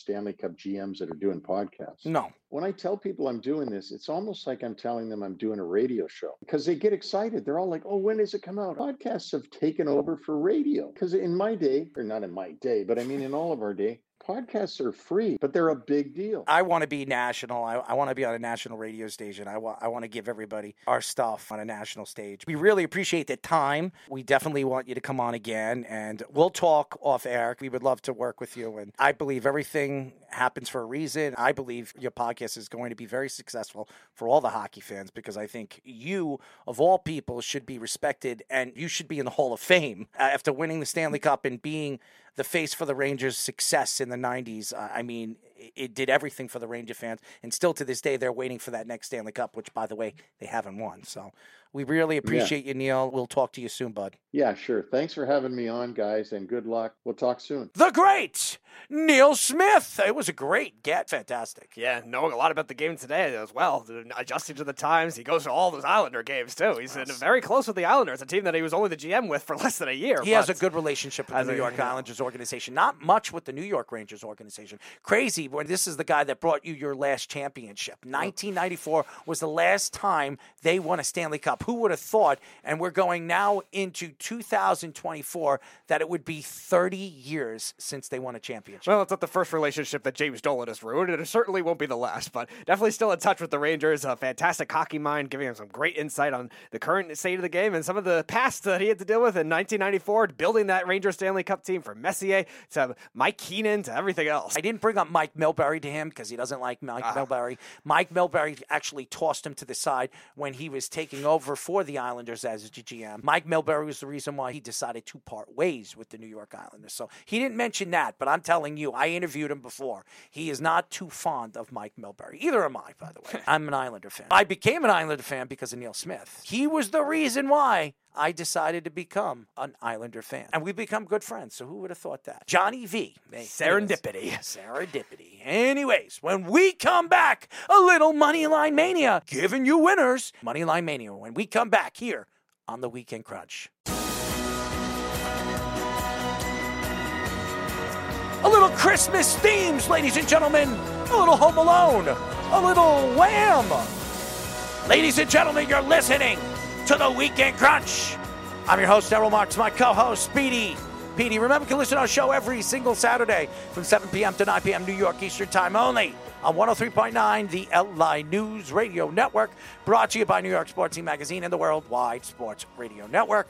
Check out the Worldwide Sports Radio website by going to worldwidesportsradio.com. Check out all our shows throughout the week, including the Loudmouth Wednesdays and Thursdays at 7 p.m. All you have to do to tune in and find the local listings of our show and all our shows, go to worldwidesportsradio.com. Check out us on Apple Podcast and Spotify, The Sports Loudmouth, or our Spotify and Apple podcasts for the Worldwide Sports Radio Network. All you have to do is put in Worldwide Sports Radio Network.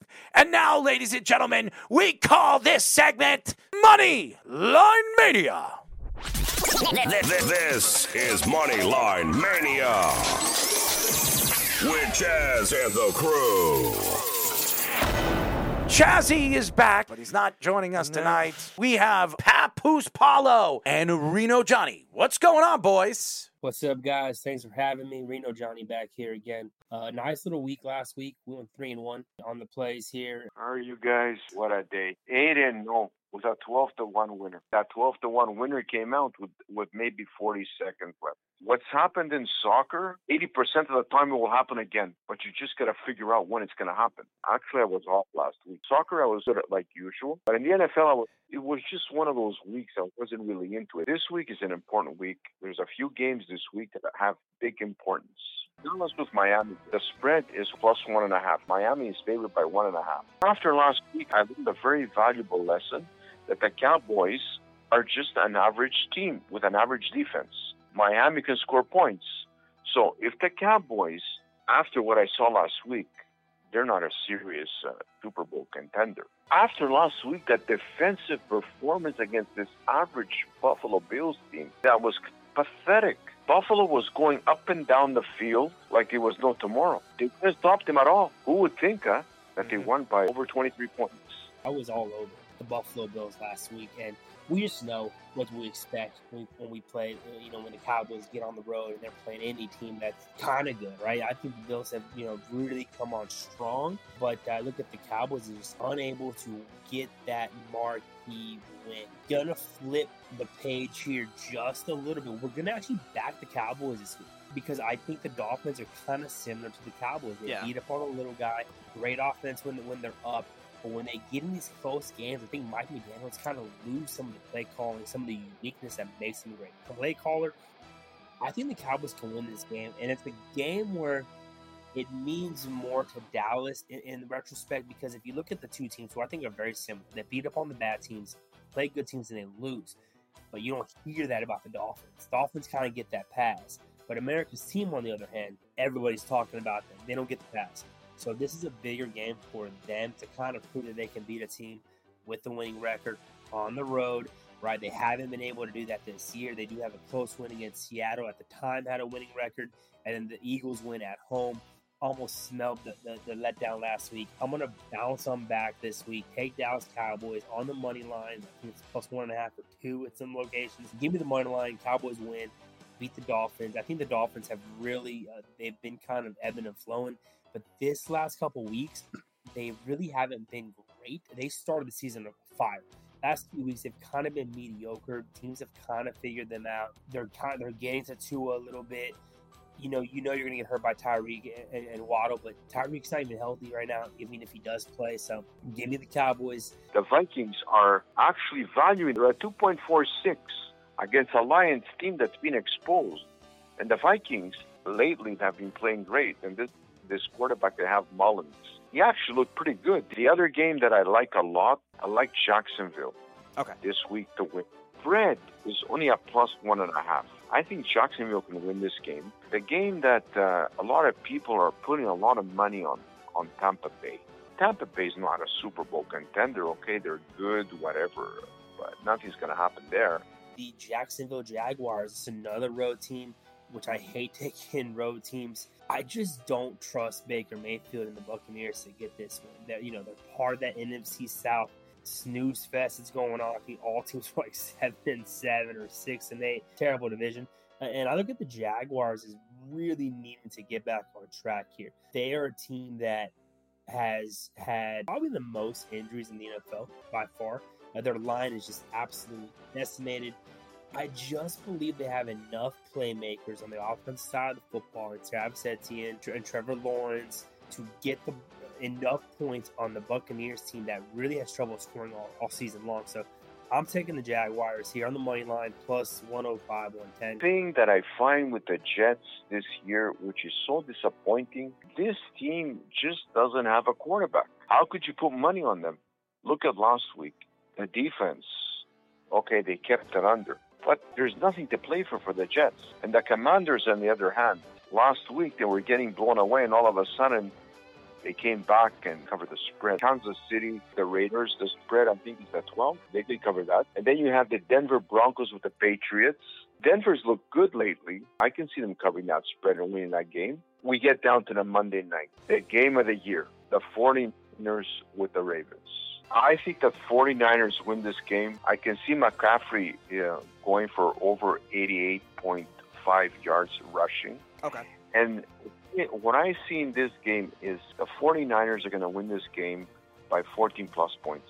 This game is not going to be close. The 49ers defense is going to pressure Lamar Jackson. He's not going to throw for a lot of yards. He might rush for over 56 yards. If the Ravens do not stop the 49ers running attack, they're going to get worn out. Time of possessions is going to be on the 49ers side. I'll take San Francisco to win by 14 plus points at 3.25. I'm getting value because if you look at San Francisco to win by 1 to 13, it's at 2.26. The Ravens are 3.15, big long shot for two teams that are supposedly equally matched. They need to run the ball. But if they do run the ball consistently and McCaffrey gets his yards, and then you're looking at the cover Deebo Samuel, Kittle, and the cover Aiyuk, they have weapons and they can score points. So if the Ravens defense gets tired, easy 14 plus points. We're going to go to Old Faithful. You know, this is a team that I have either bet on or bet against seven straight weeks. I'm 7 and 0. Give me the Colts on the money line here uh, in Atlanta. I think a lot of times at, the, at this time of year, you'll start looking at teams like if you look at the NFC South, teams that just have to win so that you got to back them. Like, I'm not backing the Falcons nowhere. I don't really care who's running back or, or quarterback or coach. I don't really care. I think the Falcons are on trouble. I think they are, in a way, it's a lost season for them because I don't think they have the quarterback of the future that, they, that they're looking for. They're going to have to kind of get back in the draft and, and find somebody. I look at the Colts as a team that has really surprised a lot of people. And of course, the Gardner Minshew just does this guy. This guy's off the wall, lives in a van during the off season, on the beach, right? Like he's just a guy like getting paid a few million dollars a year to play football, no big deal. I think that there's a unique quality to that because he's kind of going out there with like a, a loose kind of aura to him. Like, ah, we're just going to kind of go out there and see what happens. They're eight and six. They're, they're in the playoffs right now. Anthony Richardson was a big question mark.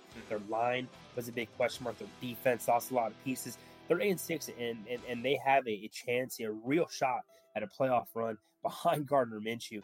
I just think they're better all around. They will also have Jonathan Taylor back this week. They can probably get limited with him. They still have Zach Moss, so they can really have a two-headed attack. They don't have to like run Jonathan Taylor into the ground. They have enough there. I think they're just a better team. Uh, I know they're on the road. I still like them to win the game on the money line. Probably dabble at the two and a half, dabble on the money line, kind of split it if it's a one possession game or something of that nature. Give you some soccer plays. I like Liverpool to win on Tuesday. I like Arsenal to win, Fulham to score a goal, and Manchester City to win. Matchup's not completely set yet. It's going to happen the day after Christmas in the Diamond Head Classic down in Hawaii. Uh, give me the Nevada Wolfpack here, repping it right now. They're a really good basketball team. They've lost one game at a neutral site to Drake, but I'm looking at them at top 59 in offense, top 30 in defensive adjusted efficiency. Uh, pretty good tempo right around middle of the pack. They do a really good job at getting to the free throw line, ranked seventh in the country. Uh, they are also 12th at limiting turnovers. They do not they do not give you the ball. I think they're going to have a really uh, tough matchup against either Georgia Tech or Hawaii. I'm rooting for, for Georgia Tech only because they've already played Hawaii and got the win there. Really tough to beat a team twice, especially in such a short span. I do think that uh, Nevada can kind of walk away with the win there. So we'll be back in the Wolfpack there on the money line. I don't really care what the what the plus spread is. We'll get them on the money line. Alrighty, thank you for joining us. Uh, Merry Christmas to you and your family. Enjoy. Uh, you as well, guys. We'll talk Thank to y'all you. next week. Merry Christmas. We'll talk next week, guys. Absolutely. Papoose Paulo and Reno Johnny. If you guys are betters, you should be writing this down every single week. They've been over 77% every single week. When we come back, we do this every single week. Courage time! Here on the Weekend Crunch.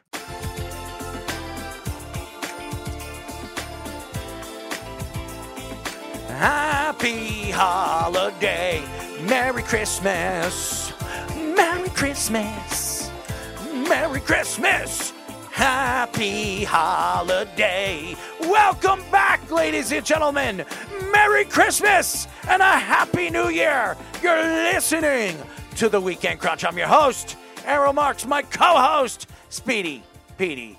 Remember, can listen to our show every single Saturday from 7 p.m. to 9 p.m. New York Eastern Time only on 103.9, the LI News Radio Network, brought to you by New York Sportsy Magazine and the Worldwide Sports Radio Network. Remember, everybody, you can check out the Worldwide Sports Radio website and our show, The Sports Loudmouth, by going to www.worldwidesportsradio.com. You can check out our show, The Sports Loudmouth, every single Wednesdays and Thursdays at 7 p.m. Obviously, Game On on Fridays at 6.30 p.m. with our friend Josh Silverberg and our friend Mr. Bo Bo Bo Bo Bo. And then you can listen to the Wise Guys that is airs in Bengalsville or Cincinnativille, as he is a Packer fan. Trey Larkin, The Herd, the Buffalo Bills show. You can listen to them every single Monday. So, guys, we have great shows, great content. You should be listening to us every single week live on our website. And by the way, if you miss any one of our shows, you can go to Apple Podcasts, you can go to Spotify, and you can find us Worldwide Sports Radio Network.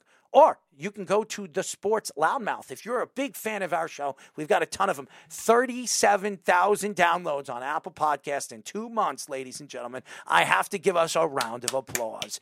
But, ladies and gentlemen, you can listen to us. You can download our show on Apple Podcasts, The Sports Loudmouth, or Spotify, The Sports Loudmouth. So please tune in, listen to us. If you miss us, go back and check out all the great guests that we have on our show. Anyways, it's been a great show, Speedy. It really has. Merry Christmas. I hope everybody is entertained. I'm a little crazy tonight. I'm happy. I'm happy that it's almost the end of the year.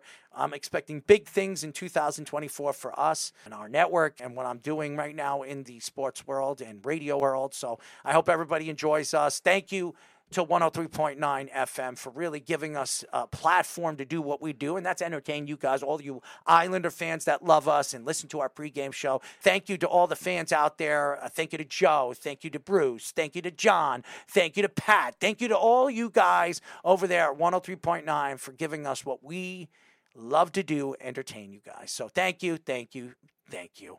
Anyway, Speedy, are you ready? Yes, it is time for the Christmas edition of Crunch Time! It's time for Crunch Time. That was my horse, ladies and gentlemen. My horse. Yeah, your horse. I've uh, chatted a Oh, lot. How do you- horses of horse, of course, of course. Yes, and uh, all the reindeer, all the horse themes that could definitely apply for Christmas. Rudolph the red brown name deer. See, I, I give my own words. Name deer. Yeah, there you go. We'll have to play that song later in the segment, but we'll start this segment in San Francisco. The Ravens and the 49ers. Monday Night Football, buy or sell. Both Lamar Jackson and Brock Purdy have 225 pass plus passing yards and two plus touchdowns. I'm going to buy it, ladies and gentlemen. I absolutely believe Lamar Jackson is going to have a big game. Purdy will definitely throw 225. It's going to be back and forth. It's going to be a defensive game. A lot of people think because all both teams are good defensively, it's going to be a low, low scoring game. I think there'll be at least, I think the game will be a 21 17 game. That's where I think it's going to be. I absolutely buy it. I'm going to sell it. I think Lamar Jackson will get more when it comes to his legs. I think all purpose yards, he'll get close to 250. I think it'll be a little harder for him to throw the ball, but I think running the ball, he'll do well. Brock Purdy, this is a tough secondary, especially for the Ravens getting Marlon Humphrey back healthy now. I am going to sell that one. All right, buy or sell. Corbin Burnes will be traded to either the Mets or the Yankees. I'm going to buy it. The Yankees have come out and said that if they don't get Yamamoto, they're going to heavily after Corbin Burnes. And I think the Mets absolutely will go after Corbin Burnes. I think there's a better chance with the Yankees because Corbin Burnes was a Milwaukee Buck, and I don't see the Milwaukee, uh, Milwaukee, uh, Milwaukee Brewer, and I don't see Milwaukee trading him to David Stearns. So I think it's a better chance for the Yankees, but nevertheless, I buy it. I'm going to buy it too. I think definitely a better chance for the Yankees than the Mets. I think the Braves, what's going to happen is they're going to drive the price for the Mets, and I think they're going to get out of it eventually. But they're definitely the two favorites right now because of David Stearns trying to fleece his former team. But I agree, the Yankees' sense of urgency, I think, is definitely going to be there for them to not miss, not getting Yamamoto. So I am going to buy that as well. All right, buy or sell. Draymond Green will be suspended for at least until the All Star break. I hope so. I hope so. I'm not going to bet on it because for some reason the NBA just absolutely loves a little bit of Draymond. Um, I'm going to sell that. I think Draymond Green will be back before the All Star break because the NBA just doesn't. I, I don't know what the NBA does anymore. I'm going to sell it. Yeah, I'm going to sell it too. This Adam Silver very lenient with his I'm lost here with this. And especially for a team like the Golden State Warriors, you're talking about a team that is the most, one of the most popular teams in the NBA. They're not going to want him to be that bad forever. Whether Draymond Green's an impact version for that or not is another question. But what is the love fest for Draymond Green? Yeah, the league loves the Warriors. I think they're going to want to try to save him, make sure they're in the playoffs. Save at some what? point. They I- should trade Trey.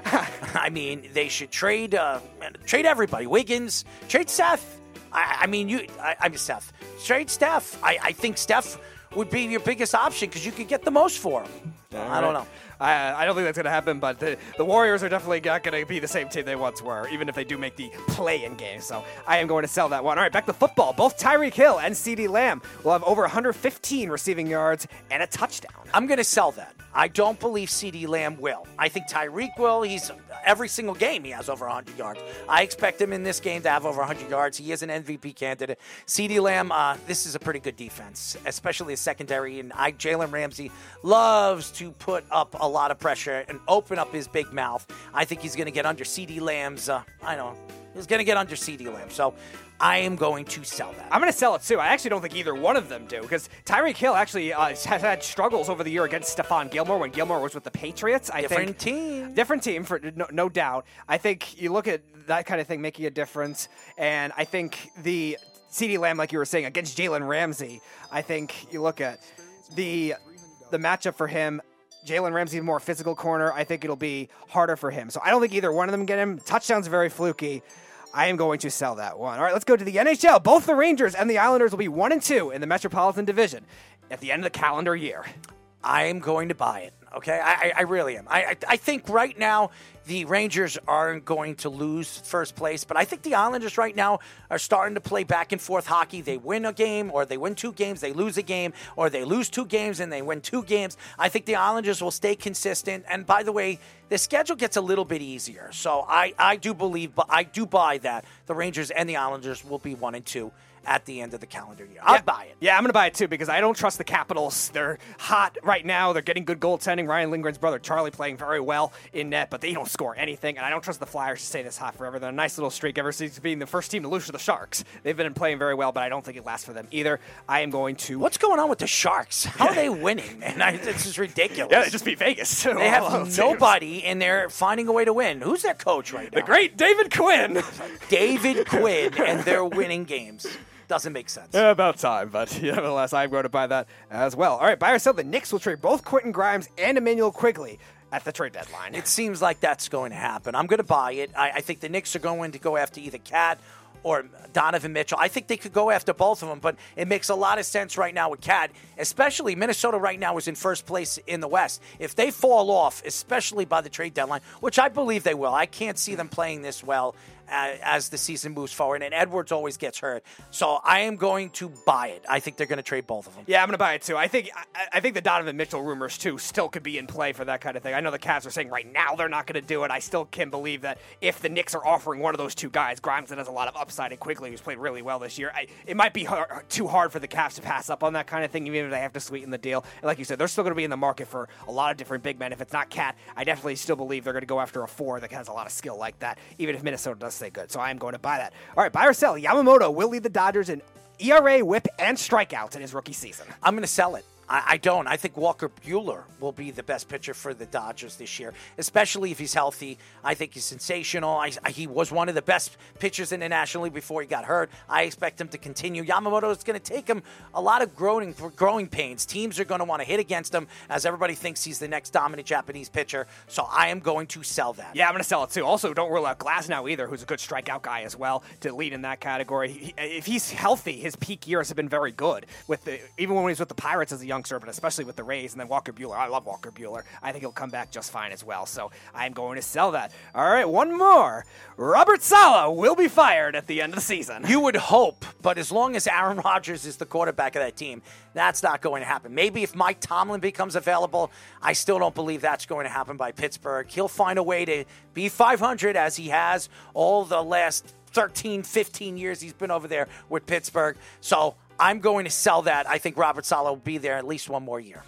Yeah, I'm going to sell that one too. I just don't know who else would like. Uh, the, Bill Belichick's not going to go to the Patriot or go to the Jets no. by any means. I mean, you're going to go after uh, who are these other big name coaches that can be available. The Jets are not going to go for Jim Harbaugh. They're not going to do anything like that. So I don't see any. Well, they might. They might go after Jimmy. I, I, I, the Jets will definitely pay up for that kind of thing. I just don't know if Jim Harbaugh. That's the type of team he's going to be. I don't know coach. if Aaron Watt's going to be. I don't. So I don't think Aaron Rodgers is going to want to play with him. No, I, I think Aaron Rodgers, who's kind of a ego in himself, Jim Harbaugh's a huge hothead that definitely wants to put his uh, stamp on a team. I don't think the Jets make a lot of sense for that kind of thing. I just don't see what's available right now that's going to be up there. I think there's obviously Robert Saleh's on the hot seat to start the year. No and question. He'll get, that, he'll get that chance. As is Nathaniel Hackett. They brought him in for Aaron Rodgers, but I do think he'll get one more year. They give him the injury pass for the time being. Even though the defense, uh, the defense has been great, even though they haven't been great the last three years. Jeff Ulbrich. Uh, Jeff Ulbrich is still, if he's not poached by another team, will still be there. I don't think he will be, but you look at all you these don't guys. think you think he's going to get a job? Huh? no, I don't think he's going to get a job. Oh. No, I don't. I don't think he's good job. Too enough. many big names that are going to be available this offseason. Plus, the track record for defensive head coaches has not been great recently, outside of DeMeco Ryans with Houston. I think it's going to make it harder for that kind of thing. Plus, he's not a really good in-game adjustment guy, so I think all the guys are going to be back for at least one more year. If it still doesn't work, then everyone will be gone after that. So I am going to sell that. There you go, well. ladies and gentlemen. I hope everybody has a merry, merry Christmas. It is going to be a nice couple of days. Sunday's going to be nice. Monday's going to be nice. It's going to be closer to the 50s, so it's not in the 20s like Friday was. All right, it's not going to be like really low 40s like Saturday. I just want to give a shout out to every single fan out there. Merry Christmas, Happy New Year. Make sure that your kids are happy. Make sure that everybody's happy and they're around family. It's a nice day to, you know, look at the kids' faces and the cookies being eaten by Santa Claus. I'd like to thank all the people, all the the fans that listen to our show throughout the country on 103.9. We're on iHeartRadio. Uh, everybody that enjoys sports radio and enjoys us, we really appreciate you guys. We want to be the voices of New York sports. I hope everybody are enjoying who we are on the radio, and we we love to entertain you guys. But Yes. uh, Merry Christmas. Merry Christmas, Happy Holidays to all. And I hope everyone's enjoying themselves with their family. For all those people having a, a difficult Christmas Yeah. and they lost a family member, they're uh, struggling right now. We're thinking of you as well. Hopefully, you Absolutely. could uh, try to get through everything and have a positive holiday in yourself as well. Everyone that's sick right now, I know our friend Chaz is dealing with COVID. been well dealing as with it. His wife, I know, all yeah, week. You've had the flu all week. Everyone I don't even know how I get through this show. Yep, everyone that's uh, just uh, dealing with some tough times right now, we're definitely thinking of you this holiday season as well. Ma- Merry Christmas and Happy Holidays. Hopefully it's hopefully it's fun for everybody, and definitely thank you to 103.9 FM for giving us this great opportunity all year long to do what we do best. We love it. We support everything that you guys do, and we, we're glad that you made us a part of this wonderful network. and family. Thank you to Neil Smith, uh, 1994 GM for the New York Rangers for joining us, and New York Islanders GM for a very little bit of time. Thank you, Mike Milbury, for just pissing us off, and all the guys from our Moneyline Mania. They're fantastic. 77.6 percent this year. Who's better than them? You guys should be listening to that segment if you're a betting person or a betting man, betting woman. Uh, you like to make money, you should be cashing those tickets, ladies and gentlemen. But we'll be back next week, uh, New Year's Eve, New Year's. Stay warm and enjoy everything for Christmas and make sure Santa Claus doesn't crush your chimney. Good night, everybody. And to all, a good night.